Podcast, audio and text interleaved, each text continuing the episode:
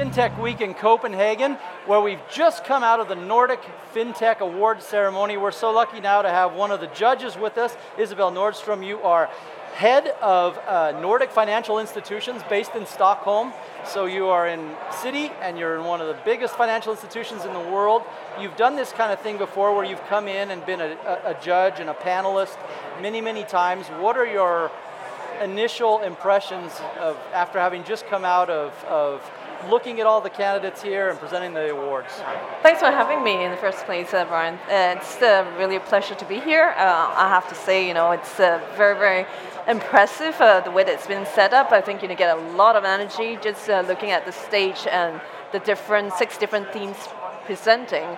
They're so much more elevated in their speech and so much more advanced in the way they're pitching. It's you get so much inspiration and, and, and elevation from them. I think it's great to, to sit in the panel and get the energy from them. And that's a change you've seen from year to year, or you see the? Do you think yeah. that's indicative of the fintech industry in general becoming more professionalized, or? Absolutely. I think you know if you would compare years before, where you know it's just a budding scene, everyone comes in really fresh, really wanting to pitch an innovative idea.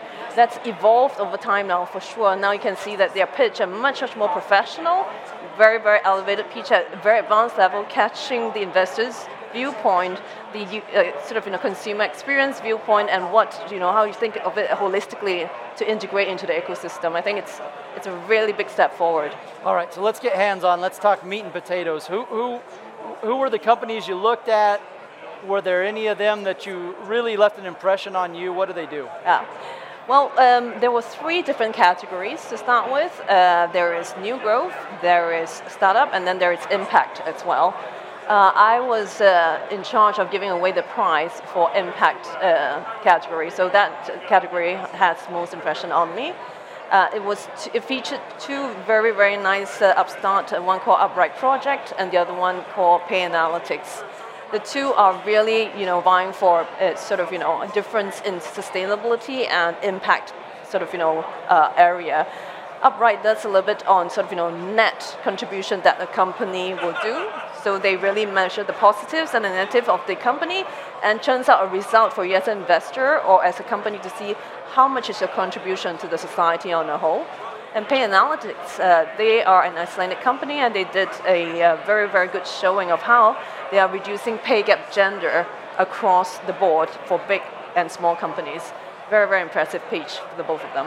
And that too is a fintech company because we wouldn't really think about that, right? We think so often about payments or banking or even insurance to absolutely. a certain degree. Yeah, but no. uh, absolutely. I think you know, fintech was the first generation clone work, right? And then now it's become a little bit more diversified in its nature, digitization, you know, fintech, you know, impact tech, clean tech, everything that comes together and really does the better for the entire ecosystem is what we really want to clone into this next generation name.